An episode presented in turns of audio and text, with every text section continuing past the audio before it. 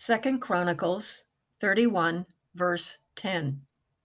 Since the people began to bring their contributions to the temple of the Lord, we've had enough to eat and plenty to spare, because the Lord has blessed his people, and this great amount is left over.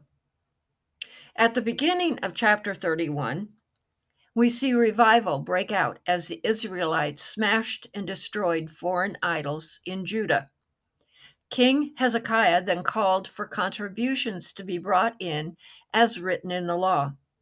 It tells us in verse 5 that as soon as the order went out, the Israelites gave generously. So much that soon there were mounds of grain vats of new wine, and buckets of honey in every nook and cranny of the temple area, not to mention the multitude of herds and flocks.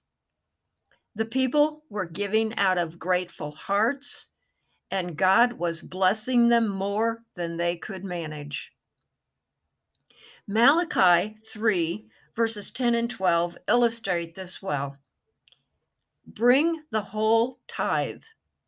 Test me in this, says the Lord Almighty, and see if I won't throw open the floodgates of heaven and pour out so much blessing that you won't have room enough for it. Now, typically, God tests man, but only in a few instances are we invited to test him. And this is one of them. God was saying, Test me and see if you can outgive me. We shouldn't need prompting or perks to give generously.